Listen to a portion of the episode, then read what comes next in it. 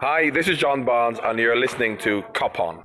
We have in our hands the shining and the fire in our hearts of a star.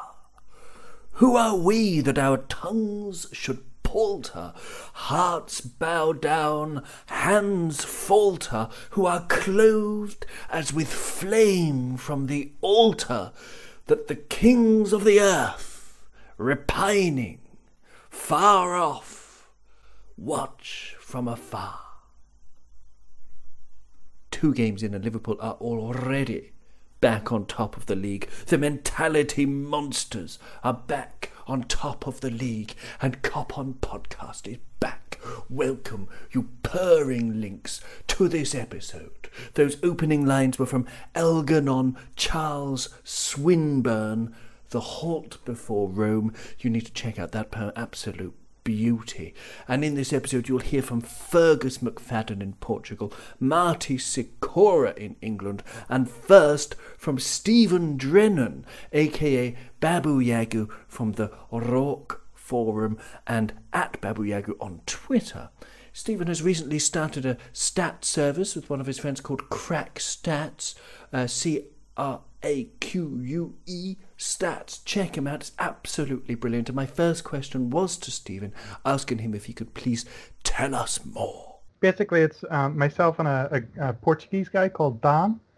Uh, and we met on, on RAWK, which is like a, a forum for Liverpool fans. And, and we're both very, very interested in stats. And, and uh, he, he had access to data and, and could sort of use it.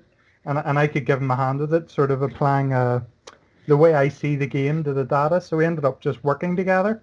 It's like a hobby and it kind of developed from there. And then obviously I've started writing recently. So I'm using the, the stuff that we're doing writing.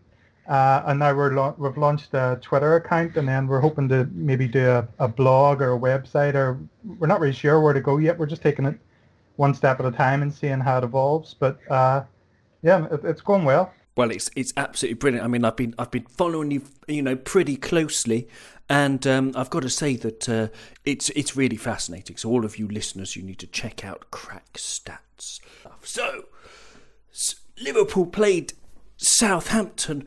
Um, wow! Now it was yes, it was yesterday from when we're recording this. Um, uh, it was a really good game of football. I thought it was uh, it was a harem scarum stuff. I did need a lie down after. Um, uh, when when the teams came out, it was interesting. Um, you know to see. Uh, you know we had a, our usual four three three. We played Milner, Wijnaldum, and Chamberlain as the midfield three, and then our front three, our usual back four with Matip at the back. What did you think of those of that lineup, Marty, when you saw it? Were you were you uh, thinking, you know, the three points here we come? Uh, I don't I don't know to be honest. Yeah, yeah, I did. I think um, we anticipated there'd be a lot of changes. Um, I think there was um, obviously the Super Cup in midweek, obviously Istanbul, high temperatures, 120 minutes, penalties, etc. You know, we anticipated changes, and I think it did highlight. I know there was some um, concern pre-season about the squad depth, um, but I think it showed obviously we dropped. You know, obviously um, Fabinho, Henderson, um, you know, and obviously utilise the squad in midfield. Obviously, the back four was, was relatively unchanged. Um, and also, we brought in Adrian, who, who's obviously um, who, who done a job for us on Wednesday night in place of Alisson. So, yeah, it's there's going to be games if we're going to play things like that in the FIFA Club World Cup in December, Champions League, the two domestic cups, Premier League. You know, we're going to have changes where we have team have a team like that.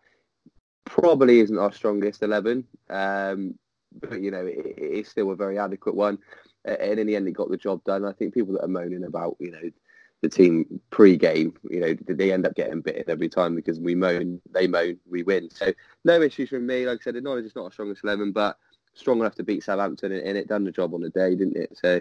Well, that's a great answer, and you're absolutely right because uh, you know that that you know, it's 11 games in a row now that we've won. So everybody who's moaned in the last 11 games has been wrong uh, because we have been uh, absolutely, you know, phenomenal in the league. And, You know, and and uh, with City dropping their, you know, two points and ending their winning run. I don't know. We're, we're doing so well. That's 11 Premier League wins on the on, on the bounce. I mean, as I said, it equals our record, which was set in 13 14. And just in case you didn't know, um, the longest uh, winning streak, uh, Fergie, Fergie, God, I struggle to get his name out there.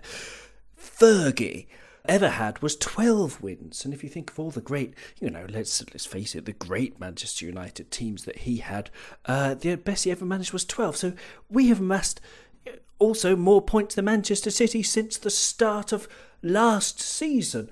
Um, I don't know. Things are things are looking really well. I think the the league is ours this season, isn't it, Stephen? I mean, you know, this is this is our year. We're we're finally going to do this. Yeah, uh, I have a very positive feeling about the team, but the problem always remains for me that I think we're facing like a Lance Armstrong team in the '90s, uh, where it's a team that's going to amass 97 plus to 100 points every year just because of how they're built. Uh, and the reason teams don't really amass that amount of points very rarely in the whole of sport is it's an exceptional thing to do. Like if you look at any sports teams in the world, the great teams, the like uh, Chicago Bulls at their very best, they didn't win that amount of points like as a percentage of the total points they could win. This is a really ridiculous team and the fact that we matched them last year makes it feel like uh, it's possible to keep doing that, but it's it's very very hard to do. I think people don't understand how impressive it is to get the 97 points, and they take it for granted that we did it once, therefore you can just do it again, like it's an an easy thing, and then it's like, uh, oh, if you just sign another player, it'll just give you an extra two or three points, but just getting 97 points again would be a ridiculous accomplishment. Like and that's why no one's done it before until uh, Manchester City and this team of Liverpool last year. It's a big achievement. So it's I don't want to think ahead of myself in terms of we'll win the league. I'm just trying to think about what could Liverpool do this year in terms of their own points. Not really think about what anyone else is doing because if City win like 36 games, you, you just how do you compete with that? So I don't think about that, and I just think about what can this Liverpool team do. And if they can get the like 90 plus points again, that's like title winning levels. And then you just have to see what everyone else has done as well. But um, yeah, it'll be an interesting season. I think we're we're a very good team. It's probably the best Liverpool team I've ever seen uh, in my lifetime. So I'm very, very confident. It's it's hard to compare though with the, with the different eras, but yes, I, I, I, would agree. I think it's the best in terms of the athleticism. I mean, you know the the you know the the guts and the determination. I mean, some of the old teams had had very similar, but the athleticism and you know the technique. I mean, wow. Uh, you know the the 87, 88 was the best team I've I've ever seen for Liverpool, and I was just a you know a young kid really, but I. You know, I've since watched a, a million highlights and, and I think they were as good as I remember. Uh, but yeah, this team is certainly up there. But it was interesting uh, when I was listening to the Anfield Wrap yesterday because, cause, like you say, uh, Stephen, I mean, normally 90 plus points um, would be up there, you know, to challenge. But these are extraordinary times where you can get 97 points and not win the league. It's it's it's insane. It's so hard to comprehend. How are you feeling, Fergus, about all of our uh, all of our chances this season? Well, I have to agree with Stephen there because uh, before the season started, obviously everyone. Uh, well, a lot of people want to make their predictions, and I think it's going to be very hard to overcome City this season just because of how good they are. So, um, you know, I think we just have to take every game as it comes, try to beat every team in front of us, and as amass as many points as we want as we can. Because City is a machine. Uh, City have got a much stronger squad than us. Um, I think that. Uh, other teams will try to counteract Liverpool tactics this year. They'll have had a season watching us last year watching how we beat teams, and they'll have tactics to try to overcome us this season. So we'll have other obstacles. So whether we get to 97 points or not is is a question. If we can overcome the obstacles teams put in front of us, but likewise, teams will have found other ways of beating Man City as well. They'll have watched them last season and the season before, and try to overcome their tactics. So it's another season. It's a new season. I don't think we'll win the league, but uh, that's me just being, um, I can say, objective or to be realistic because I think this is a really difficult season for us to uh, for team for us to overcome in Man City. But I think we'll give it a very good shot and we'll be in the top two. Ooh. Yeah, wow. I mean, like you know, that's that's interesting. Yeah, you're feeling that we're not not going to do it. I, I I don't know why I blame it on. I've got absolutely no reason, no particular logic, uh, nothing particularly backing me up in terms of rationale apart from that we are freaking ace. Uh, you know, and uh, I just think uh, this is our year. I think I really do. But that's the optimism over for now because I think, you know, it's true. Lots of, uh, you know, we've got a few problems, haven't we? I mean, in the last three games, uh, even though we only conceded eight uh, shots against Manchester City in the in the Charity Shield, Community Shield, McDonald's Cup, whatever you want to call it. Uh, we only conceded eight against City, but since then, in three matches against Norwich, Chelsea, and Southampton, of course, we've conceded forty six shots. So what you were saying there, Fergus, about teams having had a season to analyse us. Um, I mean, what's going wrong, uh, Marty? You know, in your opinion, what's what's going wrong in our defence? Um, I think it, it stems back to just early season gelling again. Um, you know, I think when you come back from pre-season, obviously we've had, um, y- you know, we've changed the back four, we've mixed up in pre-season, not had a set back four, and it's obviously been the Matip Gomez debate. Um, you know, who who starts? Matip finished the season so strong, but you know, obviously Gomez and Van Dijk at the beginning of last season's partnership was pace, power. Obviously, the youth of of Matt, uh, of Gomez as well. Um, but I also think a big part of it. I don't think Trent's in very good form. Um, I think we looked at him pre-season, and a lot of teams were were playing a diagonal ball from the back um, across the to the right flank of Trent, and we seem to be getting caught time and time again. Especially that Napoli game in pre-season, they were catching that right side over time and time again. And moving into the Community Shield, they had it with Sane. Obviously, Sane got injured, and then um, a similar kind of uh, similar kind of method with the goal. They lift, lifted it over from a free kick to the left side. Uh, and obviously there was an overload on that left-hand side and they got the ball in and scored. So I think Trent's so important to the way the back four play. So when he's out of form, um, it, it, has quite a big impact. And I think we're getting caught down that right side quite a lot. Having said that, you know, I, I think, you know, there's a lot of emphasis from how we defended last season. We were so good, so tight. I think obviously Van Dijk was almost flawless from, from game one. Um, you know, and maybe we've just been a little bit more human this time around. You know, we conceded a couple of goals. Um, you know, the one at Southampton was an error. The one against Norwich, you know, it was first game of the season. So I'm not too worried. You know, at the end of the day, Man City have conceded two at home. Um, you know, Chelsea have just conceded four. Arsenal conceded to Burnley. You know, I think it's part and parcel of football. I'm not too worried. I think as the season goes on, Klopp picks that back four, and we have a set back four, whether it be Gomez or Matip. Trent hits his form. Alisson comes back in. Then we'll we'll look a lot more assured again at the back. I think it's just early season just getting that that back four consolidated. Who's going to who's going to take that centre back place, and then we'll kick off from there. So I'm not too worried. I think the midfield as well.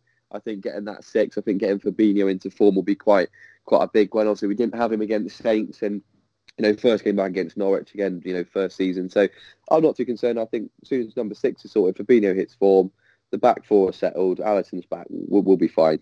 Very interesting stuff. Is that a fair assessment, Stephen? Would you agree with that in terms of you know our problems so far? Yeah, um, I mean it's been noticeable a lot of things coming down the right this season, but um, I thought it was interesting against Southampton that pretty much all the, if you watch the highlights of the game, all the bad things came down the left. So like the the cross that Matip almost turned into his own goal was down the left.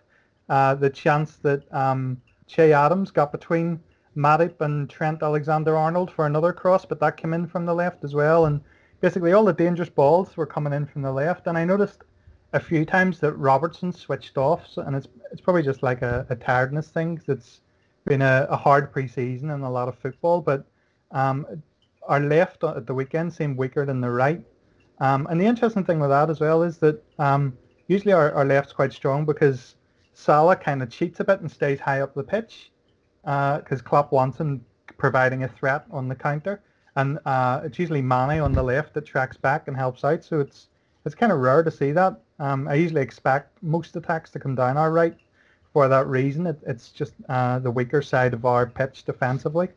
Um, but the left at the weekend in particular seemed like all the danger came down there, which is quite strange. That's very interesting as well. I mean, yeah, very very interesting summary. Um, absolutely, um, Fergus. What I mean, what would you put it down to? This this uh, you know conceding all these chances. I think Gary Lineker said on Match of the Day that. I think we, we only conceded as many shots once last season as we did against Southampton, something like that. What would you put it down to, Fergus? Um, I think that teams have had a look at us last season, how successful we were. Uh, there's been a lot of talk about the Liverpool high line or Liverpool playing a higher line this year. I don't believe they are. I haven't seen any evidence that we are playing a, a higher line than last year.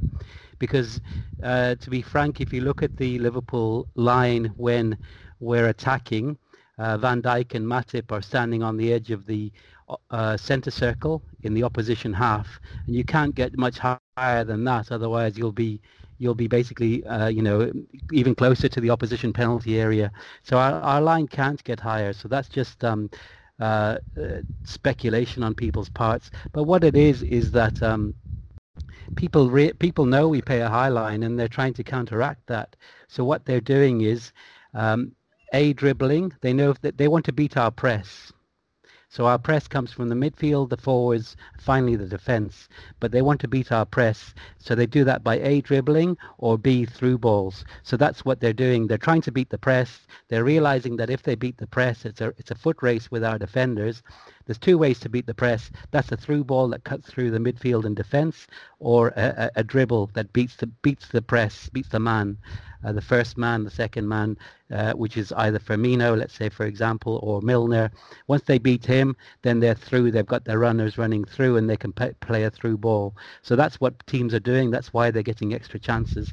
And it's nothing to do with the line being higher, but it is about teams trying to uh, outwit the Liverpool um, high line at the Liverpool press. Now, what do we do about that? I mean, it's it's common knowledge that City get away with midfield fouls all of the time, and I think that's what we have to do. We I don't we don't give away nearly enough fouls, and I think we have to give away more. Um, and we also have to just be more aware that, that that teams are now adapting their styles to cope with our style. I think also whenever people are trying to analyze things, uh, I see a lot of it on, on Twitter in particular uh, and on television with pundits. They try to find a reason why something's happening. Uh, and even in politics as well, it's like, why is this happening? And then people say it's this one reason, this one thing is the cause of, and, and it's, it's very reductive, I think. But um, I think it's, again, it's a whole lot of lots of things. I think the fact that uh, VAR has changed the way offside works is a big deal because uh, linesmen aren't putting the flags up as quickly anymore for offsides. They're waiting for VAR to make the decision on that later. So more attacks are developing that are probably offside. So more through balls that get in behind us in the past it would just be flagged offside and we'd be like, ah, oh, nothing happened. But now the whole play develops. There's a shot and we're like, wow, we got awful one there. Because you see the whole play develop, so therefore you feel like things are worse than they were before.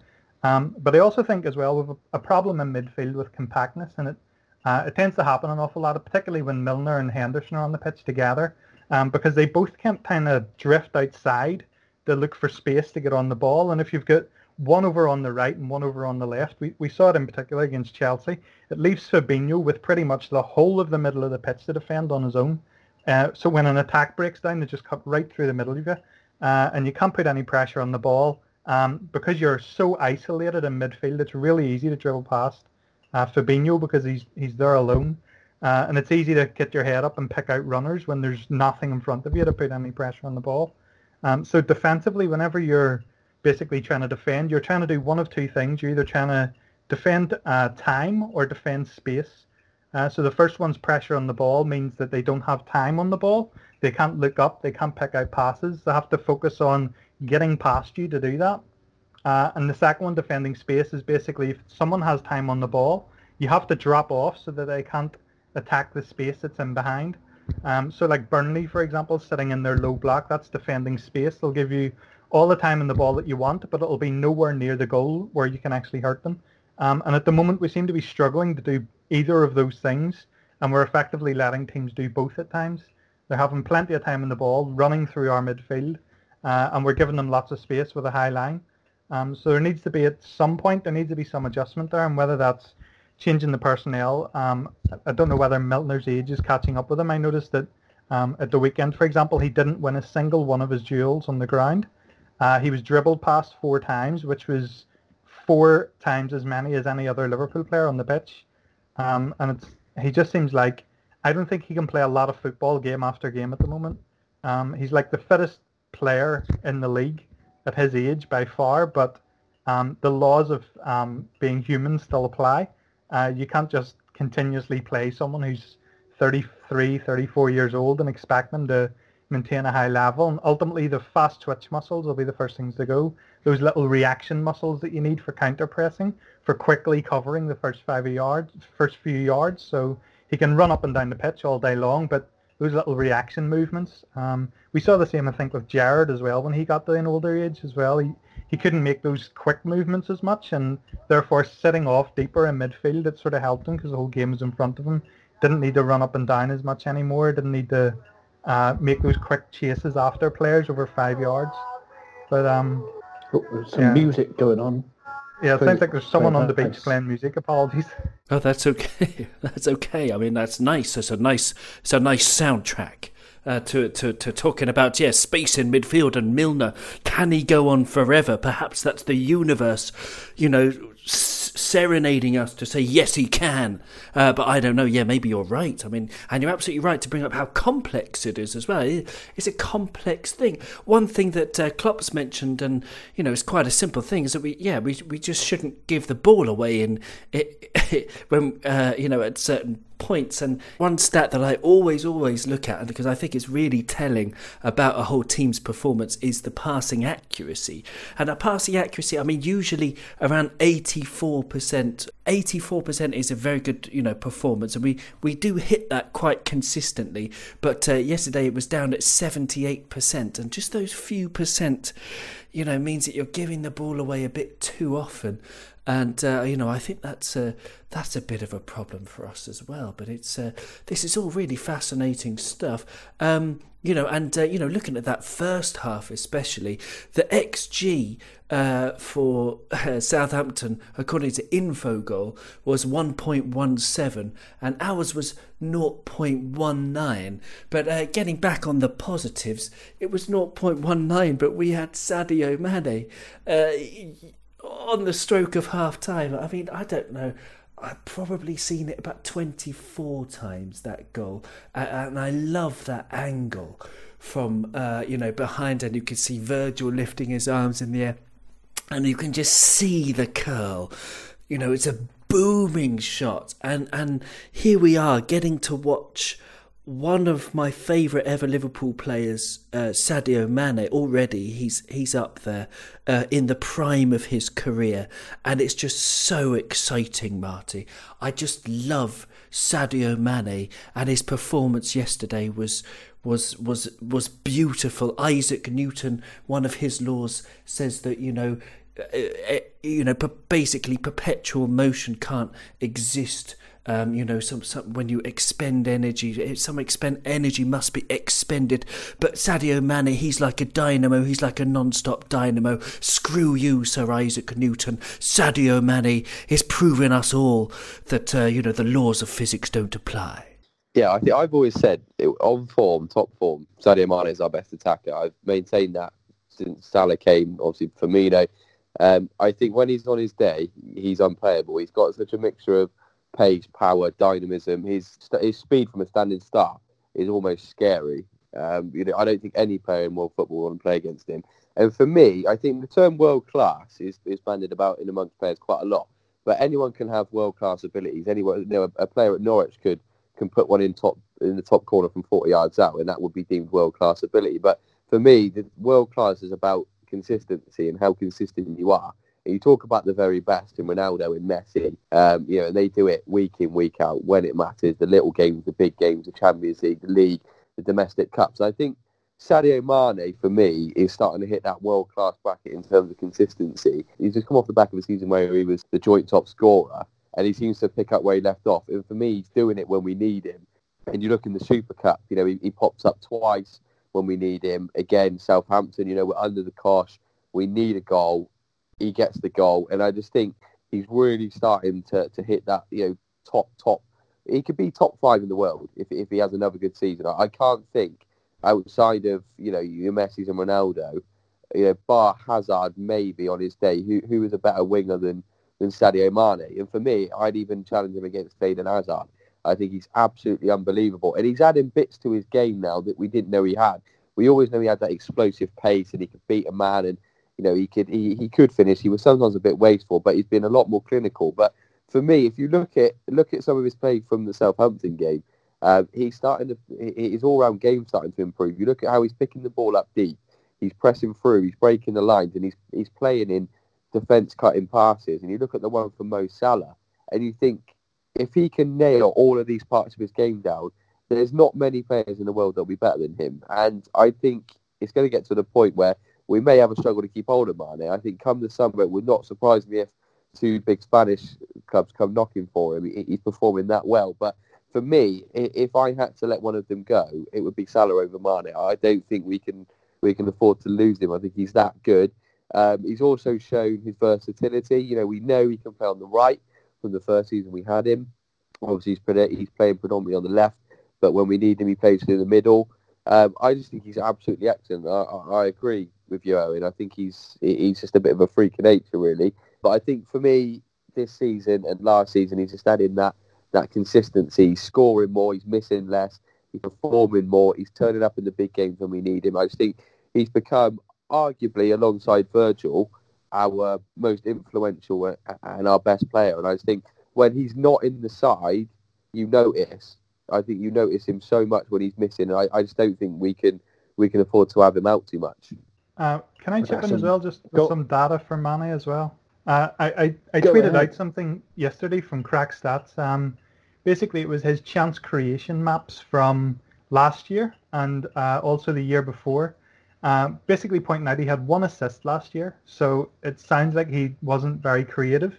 But his actual underlying numbers, like his expected assists, the number of big chances he created, the average probability that any chance he creates results in a goal, they're all going up um, from the previous year. It's just that the player who d- t- took the shot didn't score. Uh, and we saw a bit of that yesterday when, um, for example, he played the through ball to Salah for the one-on-one, and then Salah hits it into the corner and the keeper gets a toe on it and it isn't a goal.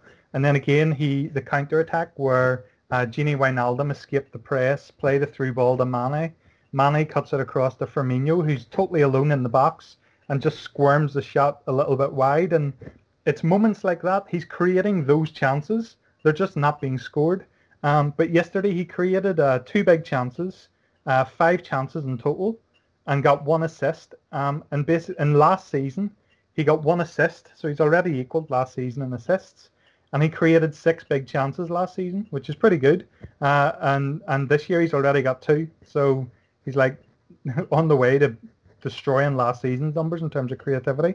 Uh, and he's also scoring goals, so it's it's almost like he's going up another level, which is kind of scary to think, but that might actually be happening. Um, but the other thing that people don't really pay attention to in Mane too much is the amount of work he puts in off the ball. It's just outrageous. Uh, he's definitely our hardest working forward, I think. He just always seems to be pressing and always seems to be running. Um, and yesterday, for example, he had, I think it was 17 duels and uh, won nine of them. And the second for duels in our team was nine with Gini Wijnaldum, uh, eight less than Mane and uh, he won five, which is uh, four less than Mane. Uh, I think um, Oxlade-Chamberlain had four of four, so he only had four duels, but he won them all. Uh, and there was a couple of other players. I think um, Firmino had eight, I think, and won five. Uh, but yeah, Mane puts in a lot of work and is very effective with it as well. I think he won three of three his tackles as well. Uh, all of his tackles he won. So and also, uh, looking at possession one, he won the ball seven times for us, uh, and twice of those were in the opposition's final third, one of which resulted in the goal for Firmino. Uh, and these are big numbers. That's like I think the highest in our team was eight possession wins, and that was Wijnaldum, and I think two was the highest in the final third, which was Mane. So it's his numbers off the ball are ridiculous, just as ridiculous as his numbers on the ball at the moment. But um, he also might be just going up a level, which is impressive. It's frightening, and uh, you know, I, I mean, I'm, I was lucky enough to to speak to some PSG players after we played them last year, and uh, they were, you know, unanimous that Sadio Mane was the the most difficult player uh, Liverpool um, have, you know, the most difficult player to play against. And, and as you as you say, I mean, he's going up. He's going up, you know, levels and levels. Fergus, um, I want to ask you uh, something Marty uh, mentioned. Uh, if if you if we were if the worst were to happen and we were to lose one of Mane or or Salah in the summer, um, which one would you sell? Or, oh God, it's a horrible thought. But which one would you prefer to lose, Fergus? And talk talk to us about you know Sadio as well and how how just amazing he is. Yeah, obviously I wouldn't like to lose either, and I hope. Um, I think it is it is a pertinent question because uh, footballers will always, even though we have both Mane and Salah's loyalty right now, uh, we know that um, that there is wage inflation. The likes of Neymar, Messi, and others, even uh, Sanchez at Man United and Griezmann um, at uh, Barcelona, command huge salaries, probably two to three times, maybe even four times what what um, Salah and Mane are on. But look at Salah and Mane's output compared to the likes of even Griezmann or especially Neymar, um, uh, especially Sanchez. I mean, it, it, Liverpool are going to have to compete if when it comes to contract renewal time. Um, you know, we are going to have to pay either pay these players what the market says they're worth, or they're going to be transferred out. So it is a very pertinent question. I wouldn't like to lose either, um, but if it came down to the, um, the, the, the, having to keep one because of a wage structure or a transfer, I'd probably keep Salah myself just because of his goal output. Uh, he's a world-class player and um, he's always a goal threat, so probably just him. I would agree with you, Fergus. I mean, I said earlier Sadio Mane is one of my favourite ever Liverpool players. So is Mo Salah, because uh, I think Mo Salah just has consistently been just a nightmare again for defenders to deal with, and it's it's it's a really hard thing. Uh, but uh, you know that that brings us to to a point um, made by uh, Dr. Mo ha- Hakim, who's a friend of the show. He made a really interesting point. I was going to get onto this later, but let's do this now. Um, he said our front three. I mean, we could. We, I'm sure we could all agree that they're they're in the top ten forwards in the world. I mean, you know, Firmino uh, Salah, Mane. I mean, you could at least make a really strong case that they're in the top 10. You could also make the point that three of our back four could be in the top 10 for best defenders in the world. Uh, obviously, Robertson, uh, Van Dijk, maybe not on current form, but Trent, you know, I mean, he's 20 years old. He's, he's up there, you know, with it, you know, as, as a youngster. But our midfield is our midfield good enough? And I'm just going to go straight back to you, Fergus, on, on this one and then go around. But you could take this one. Is our midfield, do we need, I mean, would you put any of them in the top 10 in the world? Yeah, it's a good question. And it, it's a, it raises a lot of controversy amongst Liverpool supporters. Some of them are, are always saying we don't have a created enough midfield. Um, but I think, you know, the way that the team is tactically, our, our fullbacks go forward and they provide, um, so we've got, let's say, five in attack normally. That's the front three plus the two fullbacks. So they're, they're, they're our attacking threat. Um, and then the midfield provide cover with the back two, which the two left behind in the back would normally be Gomez and Matip, then the midfield cover. So the, the fullbacks provide the attacking width. The midfield is a narrow three in the midfield. So that that's uh, whether by necessity or by choice that's how we attack now whether they're good enough um, I think they are good enough to, to, to do the job that's that's asked of them by Klopp Um, there is a question over Mark over Milner. Is he is he is this finally the season where he, he shows he's too old? I don't know yet. Let's see. Let's look at the stats as as as the as the um, season goes on. Stephen had an interesting stat that he was dribbled past four times. You know that's that's um, that's a concern. So yes, our midfield is good enough. It's good enough for the job. It won the Champions League last year and it got 97 points in the league. So um, and it's fine, and we have plenty of cover in midfield. I thought Chamberlain was excellent against Southampton, one of our top performers. Um, we we have you know, midfield is one of our strongest areas where there is room for no rotation. We're still waiting for Keita to come in and do his best work. We know how good he is, but he just has to get uh, stay stay fit for long enough. So that the midfield definitely has a lot of strength and strength in depth. It's a good answer. What's your take on it, Stephen? Yeah, I agree a lot of what uh, Fergus says. I mean, if you look at these um, these best in the world lists that people sort of do, uh, people tend to mostly just think of uh, attacking things. Uh, and then the second thing people think of is relation to the ball. Um, and so if you think of, say, for example, Emre Can's the best example I can think of at Liverpool. My problem with Emre Can was always he's a player that kind of chases the ball. Uh, to be very reductionist, imagine uh, playground football where all the kids run after the ball. So the people who are better running after the ball are going to get to the ball the most and do the most with the ball. And because most data relates to actions on the ball, uh, that's how all public data is. Those players that chase the ball have better numbers than ones who don't. But in football, if you watch if you watch any game live and watch the players who position themselves in spaces and close up angles and keep things compact, they're the ones that stop your teams being played for. And, and you get like if you look at like the 1994 Brazilian World Cup team, you have Mauro Silva no one's going to remember him. And if you talk about like best in the world, no one's going to say Mauro Silva. But if you go back and watch those games, he was so important to everything they done. Like he just did not give up any space in midfield. He kept everything compact. You couldn't play through Brazil. Uh, and every time Brazil went forward, he positioned himself exactly where the counterattacks would break down. Um, he would just be in that position. Uh, and it's the same as someone like Didier Deschamps in, in France. Again, no one would say best in the world Didier Deschamps, but you go back and watch those French teams that dominated uh, with him and Makelele or uh, Zidane. Um, Didier Deschamps was so important to them just for positioning himself exactly where he needed to be for the team to stay compact. Because those guys that wander off or go chasing the ball, they're, they're going to leave holes. And those holes are the things that teams dribble through, pass through, through balls. That all happens because you leave holes.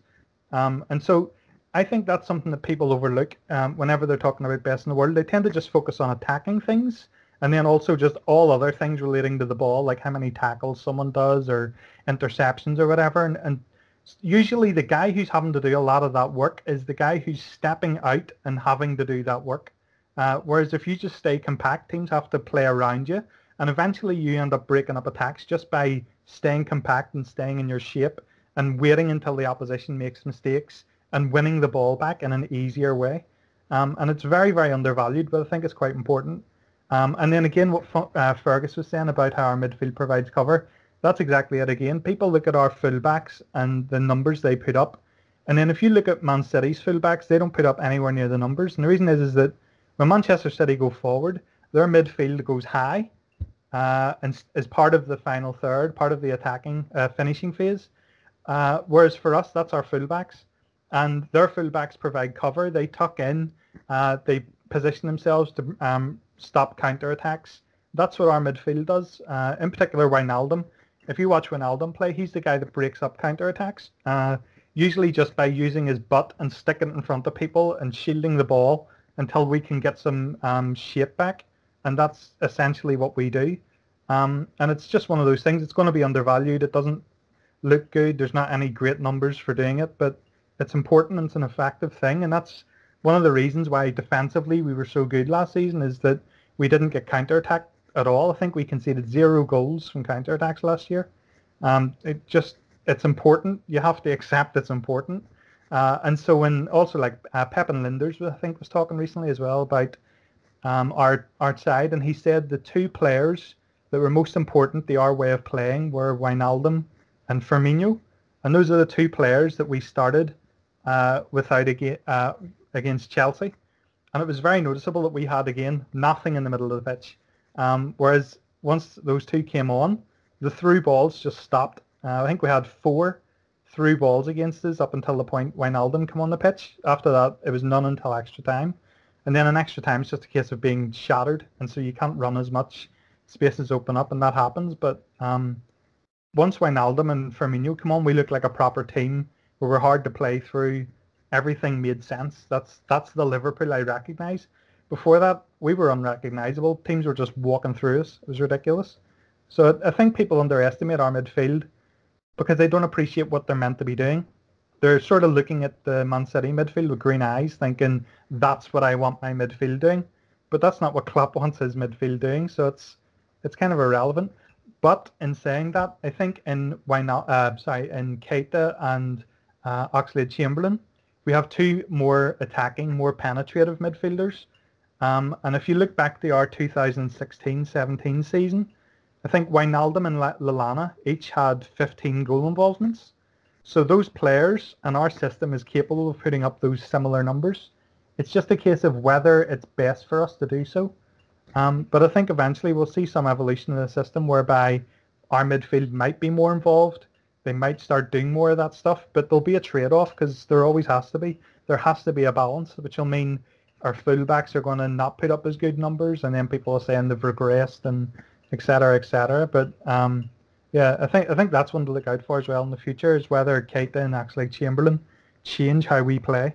Yeah, well, I mean that's a really fascinating answer as well. Yeah, absolutely, loads to think about. But uh, yeah, I mean somebody I saw somebody on Twitter put you know saying that he would love to see a a midfield of Fabinho, Keita, and Chamberlain. Uh, I mean, it does sound lovely in terms of attacking, but yeah, as you rightly say, Stephen, and Fergus as well, you mentioned it, you know, that's not what Klopp wants. He wants three, you know, bulldozers, three, you know, people to do all the dog work, you know, and, and Keita's got to learn how to do that for us. And Chamberlain, I thought, I want to ask you about Chamberlain, Marty, because he's starting, you know, slowly but surely to uh, you know look like he's regaining some kind of form. I thought he was good consistently. He played uh, about eighty minutes or so, and I thought he was you know if not sparkling. It was certainly a decent performance from him. What do you, what do you reckon about Chamberlain, and what do you expect from him this year, Marty? Um, I don't I don't expect massive things from Chamberlain just yet. I think the injury that he had um, you know, the back end of the season before, you know, it was a very, very, very serious one, even to the point where there's some whispers that were coming out, you know, from the club that they worried if if Chamberlain would, would ever play again at this level. So I think this season, you know, we need to, you know, manage expectations of Chamberlain. I think we'll probably start seeing him perform at the turn of the the new year. Um, I think it's just about getting his his fitness back up, trying to find that speed, that um, you know, that kind of pace that he had, the explosiveness. So I'm not expecting huge things from him. Um, you know, I just I'm just kind of glad to see him back on the field. To be fair, um, but I, I, do think he's got a role to play. I mean, one thing I always say about the midfield is I do think it could improve. Um, I think as a whole, you know, it is quite a conservative midfield bunch. I think Bar Keita and Ox, you know, they, they all do the similar kind of job. Um, and you look back, obviously, the dreaded F word for Kia. Um, obviously, we, we, we tried to get a deal done for him and couldn't get it done. Um, and then and then never quite went back in for anyone of the same ilk or the same position as as Nabil Fekir. So I do wonder if Klopp is maybe still looking at it, thinking, is there something missing from that? Um, but maybe Oxlade Chamberlain's his man. Um, maybe Fekir obviously was someone in mind in case Oxlade Chamberlain didn't come back or or wasn't able to, to produce what he could produce before. But I think with Ox, I really like Ox. I always liked him when he was at Arsenal. I think you know, he's got a perfect mix of of everything really. You know, he'll track back. He's got a ball on him. Obviously, as we've seen in the two Man City games, he can shoot, he can pick a pass, he can beat a man.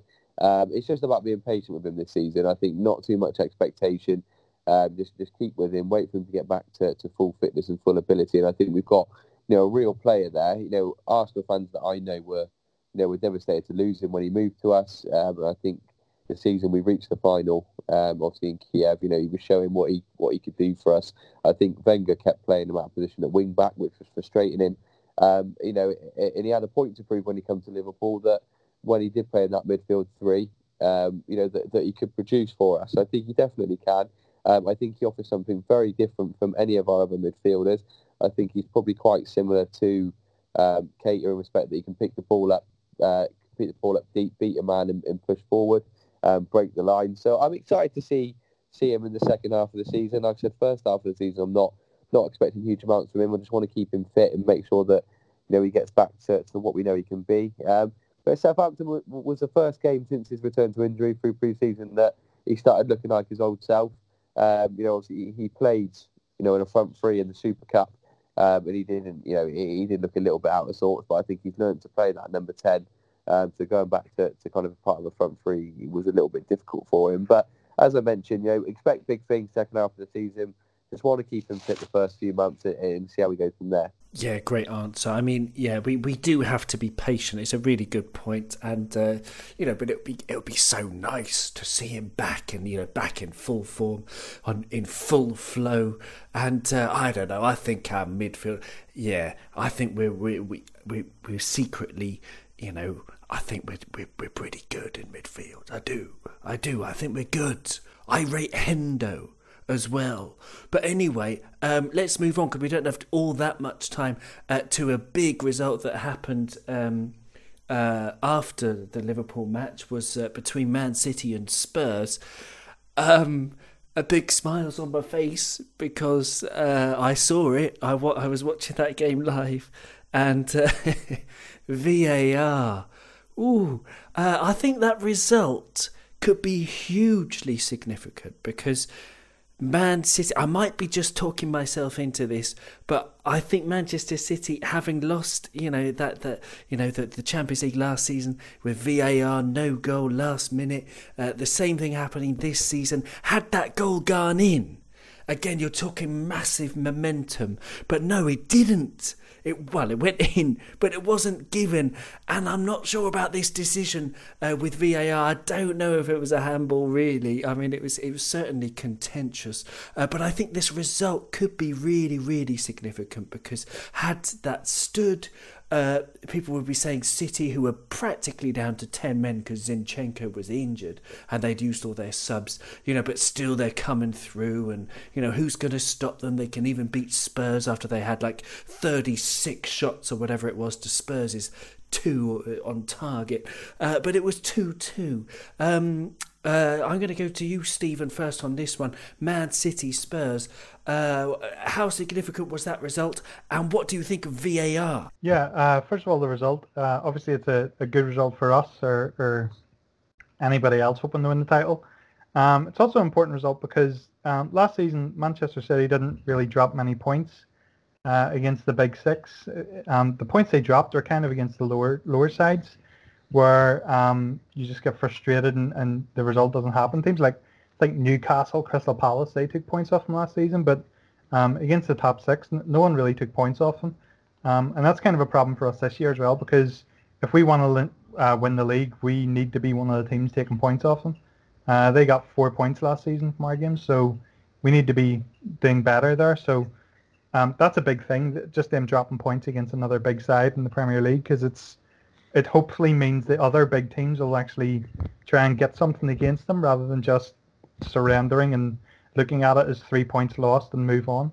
Um, about VAR in general, um, I was actually looking into this, and um, in terms of how much impact VAR could could make uh, for it being introduced in the Premier League, the actual input, uh, the actual impact doesn't look like it's that big.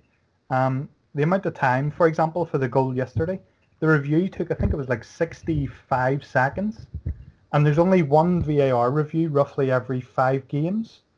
Um, and a goal, once you concede a goal, uh, usually takes about 45, 50 seconds to kick off anyway. So there's not really much time impact. And I was looking at um, other leagues in Europe that introduced VAR in terms of whether there's more penalties, more goals, more red cards, because most VAR reviews are actually for red card decisions off the ball and uh, the number of red cards dropped by something like four percent um, overall uh, in those leagues, um, which suggests maybe teams are more cautious about things, or players are more cautious about things because of it, or maybe it just means it didn't have any impact at all.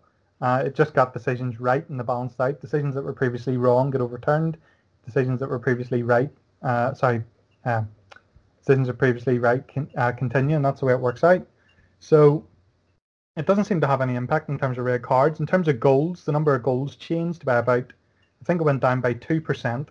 Uh, and then when I actually looked deeper, it went down by uh, 7% in the first year, and then went back up by 6% in the second year. So overall, it worked out at a, roughly a 2% difference. Um, and suggests that whenever the referees got used to VAR, uh, things worked smoother, uh, and therefore uh, the action improved, games were more exciting or something. Uh, penalty decisions was the exact same thing. There was actually the exact same number of penalty decisions. So I think VAR is going to have a very negligible impact in terms of the actual whether there's going to be more or less goals, more or less penalties, the amount of time played. It's not going to have that big impact. The impact's the emotional one. It's um, I think people are used to having decisions that are contentious and VAR's trying to change decisions into black or white, like it's right or it's wrong. And people want this whole thing about clear and obvious. And what that essentially is saying is you want that reasonable doubt again, whereby uh, a decision that oh, it's almost onside, that's fine. But where do you draw the line? At what point is almost onside offside? And so it's it's just a weird one. They're trying to change it so it's basically that's offside, that's a handball, that's a penalty that's over the line. And that can only be good for the sport in terms of a competition. It's just whether it's as enjoyable for fans is another question. Um, and I think people are just generally resistant to change, so there's that too. Uh, every industry I've worked in where they've brought in new technology, no matter how obvious it was that it was needed, there was always people that were resistant to it, like for no no good reason. I, I worked in a place that had files for our clients, and computerizing all the files to get rid of paper, people were against it. And then uh, within a few years, like five years later, you've got uh, we went from like I think like 800 files to 13,000 clients. So we would have needed 13,000 big uh, lever arch files of clients. Where would you keep them? Like how is that manageable at all? But the argument was always, well, if you've got no power, then you need a file to look through, or you know, how do you have a paper trail? How can you see who signed it? Who initialed it, and so there's always people just resistant to change anyway. So I think there's a lot of that with VAR as well. There's a lot of people who are just generally don't like change. They like it the way it is. It's going to change. They don't like the idea of change, and I think it might just be a little bit of that too. That's a very good answer. Yeah, you should see my mum with her new telephone. God, it's difficult. Uh, Fergus, where do you stand on it? VAR. Uh, I think that having experienced the, the VAR in the stadium, I went to a match here in Portugal um, last year, the end towards the end of the season, and uh, it was um, VAR has been running in Portugal for for last season, as it has in other leagues around Europe, like La Liga. Um, it was it's very confusing as a fan experience. I think uh, it's it'll be it's fine for the TV viewers. It's probably fine. They're going to have to refine, or they have done. They have refined the laws of the game to make them more legal, more legalese um, a bit like American football, so that there's less less room for doubt. They've had to do do that with handball, etc. But really, I think what is um, going to change, they're going to have to bring in big screens into the stadiums in the Premier League because uh, it's not good as a fan experience. And those clubs like Man United and Liverpool, which can't fit a big screen into their grounds and don't have the current um, architecture to fit one in will have to go without a screen for the time being until they do uh, mo- remodel their grounds to fit a big screen in. But I think that's going to be, I think VAR is here to stay.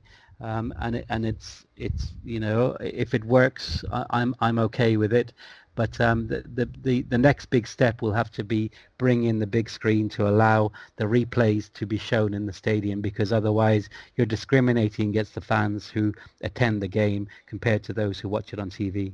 Yeah, it's a very fair point, actually. Yeah, for the people involved, or at least I don't know. Can you mic up the referees or something? I mean, I don't know. There, there are certainly se- several solutions and several ways of making it better. Um, what's your opinion, Marty, on uh, you know the City game, uh, you know, and uh, also uh, VAR? For me, going to the City game, one thing that highlighted for me is how much of a threat I think Spurs will be this season. Um, I think a lot of you know, winning titles is is a mentality thing. I think last season against City, the experience for City counted. They knew when to gamble Um, Pep Guardiola knew when to pick a risky team, when to put perhaps an attacker on, when perhaps we got a little bit cagey and put a defender on or a, or a midfielder. And I think for Spurs this season, I think for us, when we got to the Champions League final, we kind of had a, a realization that we were a good team and we had a little bit of, um, you know, a bit of a point to prove actually, and a little bit more hunger than we had before, and that little bit more experience of reaching a final. And I think looking at Spurs, you know, possession wise and passing stats and all of that that jargon, you know, they were obviously played off the park, but they've gone to the Etihad and got a draw. They had a couple of chances and they took them.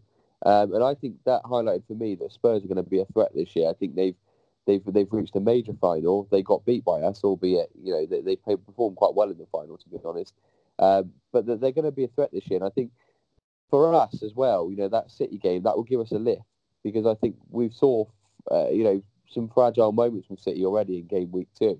Um, so for me, it was it was quite a, a nice, refreshing game seeing an, an, extra player in the game in Spurs um, in this title race and some fragility from City quite early on.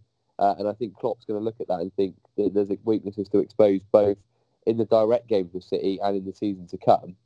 Um, when it comes to VAR, I mean, I'll be completely honest with you. If that goal was disallowed for us, I, would be fuming. I thought it was I thought it was pretty pathetic. I think even Hugo Lloris, obviously in the Spurs goal, even laughed in, in disbelief that it got disallowed. I mean, by the laws of VAR, it was a handball. Um, but but let's be honest, short of removing the arm from his body, I don't really know what Laporte could have done to move his hand. So I think it, throughout the season, VR and VAR is going to be our best friend and our worst enemy. I think the Spurs last night they love VAR, but I think when it happens to them next week or in a couple of weeks when the goal's disallowed, they'll hate it. Same way that at the moment I think VAR is Liverpool's enemy after the Super Cup when that penalty was clearly not a penalty. Um, however, when we get an offside goal, uh, you know, such as uh, you know the goal against Arsenal away that didn't get given for Mane, uh, and the other goals that got disallowed, and we actually get it, it'll be our best friend. So look, I think the concept is good, but I think the way it's delivered and some aspects of it need to be revisited. I think the offside rule and where you don't put your flag up um, it, it is is quite silly. I think if you can see that it's quite a clear offside, you need to be flagging. If a, if a player were to get injured when the lino knows it's offside and could have flagged him and prevented it, it needs sorting out. Um, yeah, and I think just the general use of VAR, the clear and, and obvious mistake rule, I think is a bit a bit silly. Um, I think if if the decision's wrong, then VAR overturns it. I think that's the point of it. So good concept. I think it'll wind us up, but I think it'll be our best friend at times. Um, but they need to just look at some of the intricacies of how it's delivered, and I think we could have a very good tour. I think if anyone watches the rugby, uh, you know, obviously they've got a very similar thing there, and it works very, very well, very efficient, very quick. I think they could speed the process up. I think they could have better communication, and I think their general rule of of just overturning a, a wrong decision needs to be implemented, not just this this nonsense they hide behind a clear and obvious mistake because you know a mistake is a mistake, whether it's clear and obvious or, or a small one. VAR is there to, to kick the, the errors out of the game. So let's make sure that it's consistent. And I think you know again using that word consistency, I think it's going to be quite big. You know, I think already we've seen decisions that are overturned in some games and decisions that aren't overturned in others. I think Liverpool have been victims of VAR a couple of times. I think the Chelsea at home in the League Cup when one uh, their first goal was offside, it was it was still given. Obviously, the Super Cup, the penalty was not a penalty. It should have been overturned. So I quite like VAR, but I just think you know it needs to be you know maybe having a full season in the Premier League will help it get some more experience and help develop it a bit better. But it needs to have more consistency, and I think the rules need to be looked at because, quite frankly, being being you know uh, unbiased, I think that that Man City goal disallowed was it was a joke. So let's see how it develops in the season to come. Um, but I think we need to kind of be patient with it and, and kind of just, just wait for it to develop and, and just settle into you know the tool that it could potentially be in seasons to come. Oh, it's difficult. That penalty, I could see, I could actually see how they would have given it, even though it's like a feathered touch uh, on his fingertips on Abraham's knee. I mean, there was that angle behind the goal line where you could actually see there was there was a bit of contact, but oh, I don't know. Yeah, it was soft as heck. definitely a debatable one and this is and this is the thing is that you know we were talking about black and white decisions before it doesn't take contentiousness out of football i don't think it can because you know decisions like that you know laporte's handball assist yesterday um, the fact that it turned out to be an assist for the winning goal oof, you could say, well, you know, it did touch his arm, but uh, yeah, like you say, was it intentional? No, and all the old rules.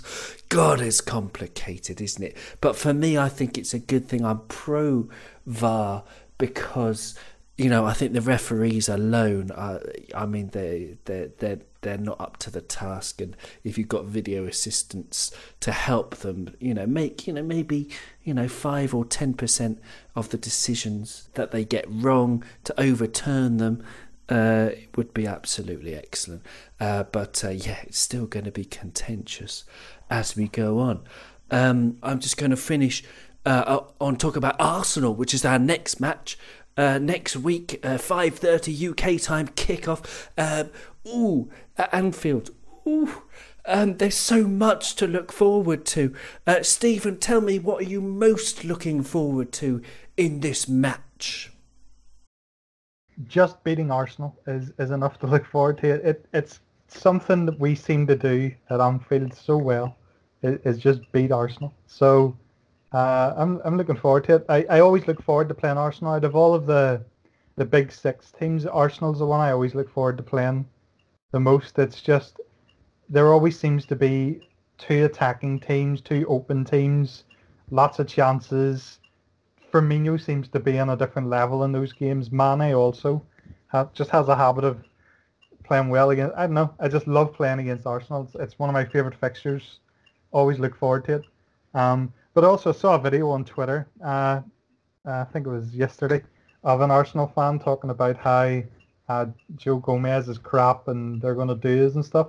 Just little things like that just make you want to beat them a little bit more, you know? Like you think, I already want to beat them. I want the three points. I like beating Arsenal. I like playing against them. I've got friends who are Arsenal fans, so it's kind of funny to, for banter point of view. But when you see little things like that, when someone's like trashing one of your players, uh, for no good reason. Just just gives you a little bit of extra. So yeah, I'm looking forward to it. Yeah, it's a lovely answer. Yeah, it should be lovely, and you know, hopefully another five goals would be rather nice. But yes, I mean, just a three points would be super, wouldn't it, Marty? What are you What are you most looking forward to in this one? No, I, I quite echo Stephen's uh, points there. I think out of the top six games for me, I think the Arsenal Liverpool one is my one of my favourites. Not the most meaningful, but it is one of the more friendly rivalries. I think I don't particularly mind Arsenal. I've got quite a few friends that support Arsenal. I think you know they're a good club. Uh, I've always, I always had you know a lot of time for Arsene Wenger when he was there in the players they had. So it's just a good game between two teams that love attacking football, uh, good football clubs, predominantly good sets of fans, and it's just it's just one of those nice games that always produce. It's never a bore. Um, it's nice to beat them, get some bragging rights over them, so they are a rival. Um, and, and, like I said, you know, some of the players seem to really step up in those those games. Um, it's just one of those typical under the lights at Anfield games. Big game. Um, you know, we've had some really good games under the lights against Arsenal in the Champions League, in the league, for the title races. Um, obviously, the top four places, and it's just got some history behind it. So, um, Arsenal's obviously strengthened this season. Um, obviously, bringing in Nicola Pepe. Um, obviously, brought in Dani Ceballos. It looks like a really good signing too. Um, you know, they still look very fragile at the back. Uh, I think their midfield is a little bit light as well. So there's going to be goals. I think yeah, they've got enough to hurt us. Ultimately, I think we'll we've got enough to land a killer blow. I think we'll probably put a few past them, and it's just a good a good night playing Arsenal. I think um, you know, like I said guaranteed goals. You know, two good managers, two great sides, um, and, and obviously there someone's always got to go as well. Both both unbeaten so far, I think, aren't they, Arsenal? And in Liverpool. So 100% records on the line, and let's see who, uh, let's see who keeps it. Yeah, absolutely. Yeah, so Arsenal's results they beat Newcastle away 1 0 and they beat Burnley at home 2 1 uh, yesterday. And uh, yeah, I mean, Burnley are a tough team uh, always, of course, whether you play them at home or away. Uh, so they'll be, be happy with that result. Um, and uh, yeah, they've got danger men throughout the team. Nicola Pepe that you mentioned there, he would have been one of my picks uh, for the summer if I was to choose pick anyone. Um, but uh, you know, went to Arsenal. Congratulations to them. And as you mentioned, Ceballos. Ooh, yeah, he looks like a some player. Uh, so yeah, can't wait for that one. Um, do you have any other business, uh, Stephen or Marty, or um, you know, is this a should we call it a wrap? I think the only thing was Adrian. We were gonna mention whether whether or not he's performing Oh, well so far. Or... Yeah, of course. One of the main talking points from yesterday. Uh, what have you got for us, Stephen? Adrian's a, a goalkeeper I watched a lot um, at Real Betis because he, uh, Real Betis are kind of like my Spanish team. Uh, they're one of those working class teams, and they always I always used to try and catch their games against Sevilla because it's just one of the best derby matches to watch. And so I've, I've saw a lot of him playing. I always liked him. He, he's he's exactly the sort of goalkeeper we need, which is someone who is going to be very quick and brave off his line. He isn't going to. He doesn't have self doubt. He isn't. He doesn't worry about things. He doesn't um, second guess himself. And that was always my biggest criticism of Mignolet was you could almost see the gears working and, and turning in his head whenever he was trying to decide what to do. And he was so slow to make decisions at times. And the second thing is once he actually made a decision, watching him run off his line was like watching a guy run through a swamp. It was just, it looked like it was a lot more effort than the speed he actually moved at. I always, always remember the penalty that we give away against Vardy. And it was just, uh, watching him come off his line was just horrific. What I'd watch replays and go, "Oh, he should never come off his line. And I, I think so. He's the right sort of goalkeeper for us. I was worried when we were linked with like Butland and people like that because that's just more of the same. It's it's someone who's very good when you put them behind a low block and they just need to save shots. But and that's where Mignolet excelled at Sunderland. But if you're playing an open and expansive style and he's needing to defend and cover the whole pitch up until that defensive line, you've got a problem because that that's not his game. So I always remember, for example, Karius against Manchester United. Whenever he was like 40 yards out of his goal, winning a slide tackle up the pitch, you're like, while a lot of people don't like Karius, that's exactly the sort of goalkeeper we need. Is someone who's going to cover that space, make those really brave decisions to come out quickly and aggressively and close things down. And, and that's what Adrian is. The problem you have is everything a goalkeeper does is risk. And if you're risk averse, you don't make as many mistakes, but the mistake is actually being risk averse. Is the mistake is staying on on your line. You tend not to get called for it, but it's it, it costs you more in the long run. So goalkeepers like Karius and, and Alisson and Neuer and uh, Adrian as well, goalkeepers like that are going to make more mistakes. It's just the nature of how they play. They're very, very brave. They back themselves in every situation and they make mistakes. And it kind of happens. We've seen it with Alisson already. Adrian's going to make mistakes as well. I'm, I'm kind of going to give him a buy at the weekend because I think a lot of that might be down to his injured ankle. Uh, I noticed like whenever the ball came back to him, he was very cautious about looking at his foot and watching the ball hit his foot and watching where it went to before he kicked it. So everything was taking a little bit longer to process. Um, I think that's just having an injured ankle. If he had like painkillers, he probably couldn't even feel his own foot. So it's like being very deliberate about everything you're doing, and I think that tends to uh, uh, contribute to problems as well.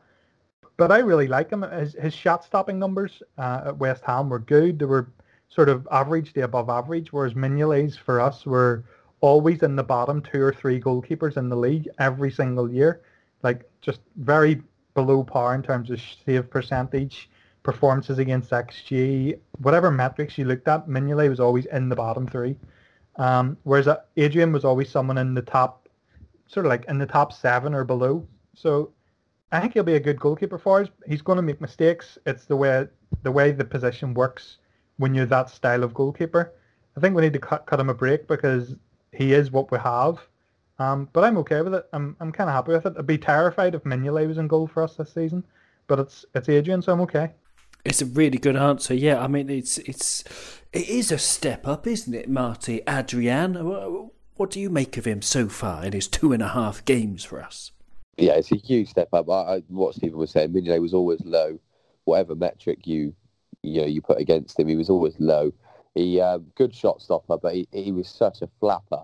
Um, you know, he wasn't good with his feet. He always looked like he was trying to kick a bowling ball. You know, great pro, very average, average goalkeeper. And I think Adrian, I put, you know, obviously the immediate aftermath on Twitter was you know, obviously everyone was, was having to go at Adrian. And it, yeah, it wasn't great, you know, the mistake against Southampton. But I put the blame more on the back four. There, there was way too much over reliance on on Adrian playing it back to him. Um, you know, I know it's our natural style of play. I know we utilise Alisson at every opportunity we can. We build from the back four, and Alisson and, and Adrian in weeks to come will be paramount to that. However, you do need to take into account the fact that he did have an injured ankle, and you know, as Stephen mentioned, he would have been so loaded up on painkillers that he, he, probably wouldn't have had much sense in in whatever ankle or foot that it was that was injured. Um, and you, you, could see that. You know, it was a very odd mistake. You know, it, you could see that it was a very strange kick. It looked very unnatural, and I just think you know, it probably even towards that point. Obviously, we were 82 minutes in. Perhaps some of the adrenaline and the pain relief was even wearing off, and he was just, you know, he was struggling somewhat with, you know, with his kicking at that point. So I I don't think we need to overanalyze that too much. You know, Alisson, who cost over 60 million, made that's probably a, a, an even more stupid mistake against Leicester trying to Cruyff turn in his own area. Um, you know, and, and, we let him off, and we'll do the same with Adrian. We need him. Get behind him. He's a very, very good deputy. He's a very good number one. You know, if most clubs in in the top ten had him as a number one, you know, they would probably be, uh, you know, be doing very well with him. So they're very good keeper. He will certainly do a job. Excellent in the Super Cup. He was very good against Southampton, um, and he's definitely an upgrade on both, you know, Mignolet and Karius.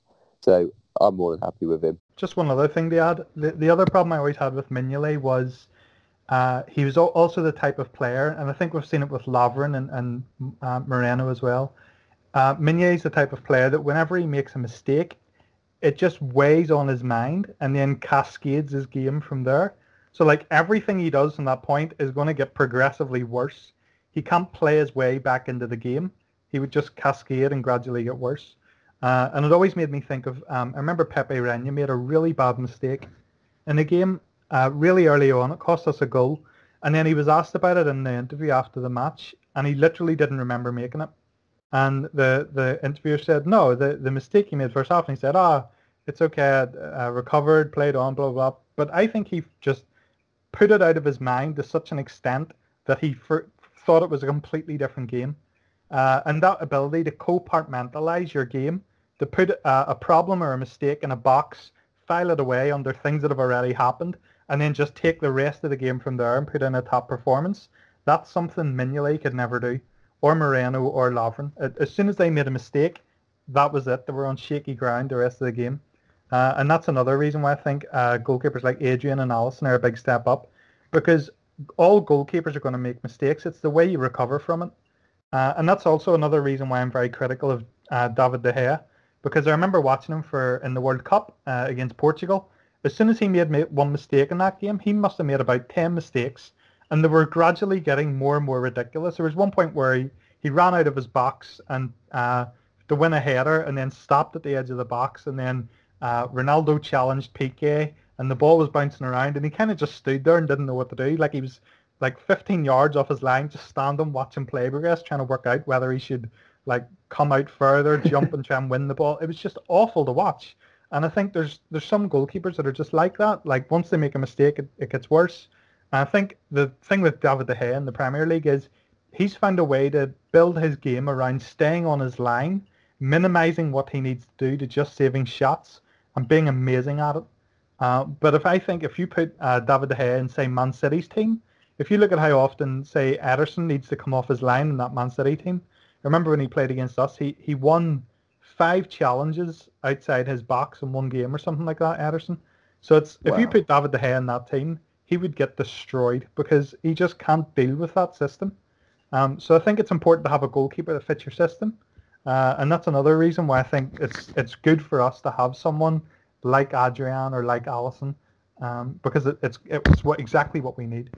Well, that's an excellent answer. Uh, it's nice to end on the positivity, and you're absolutely right to make that point about mentality. It doesn't just you know, work for goalkeepers. It's any anyone else. I mean, Virgil van Dijk, you know, immediately sprang to mind, and that's another one who was on my agenda. We didn't get to talk about was Virgil van Dijk, uh, but I think we're going to call it a day. Just gentlemen, if you haven't seen it yet already, and uh, listeners as well, if you haven't seen it yet already, um, watch the game back against Southampton, and uh, in the in the 58th minute, I think it was 57 minutes and around about 53 seconds, something like that, there was an outrageous flick by Virgil van Dijk and it was it was beautiful it was artistic and it was glorious. And uh, it's been all of those things to talk to you guys today. So thank you very much. It's been an absolute pleasure. And um, yeah uh, thank you very much. Uh, thank you Ooh, so there we are and thus, as our morsel of baguette sweeps up the very last of this episode's nutritious soup, let me just say a massive, huge thank you to you, the listener, for doing what you do best and listening. Cop On is a podcast dedicated to LFC fans the world over. So please do send us your hate mail to coponpodcast at gmail.com or follow us on Twitter at coponpodcast. Also, uh, by the way, I got a message on the Anchor app directly from Brian in Hong Kong, but I'm afraid I can't reply to you, so please email me instead. And as for the rest of you, please take a moment to think about any LFC fans you might know. Actually, let's take a moment to do that. Yes, you, even you, think about it. Think about LFC fans you might know, even vaguely. Have you thought of one? Good. Um, and would that person perhaps appreciate Cop On? If they would, why don't you tell them about it? Go on, do it. We'll see you soon. Thank you.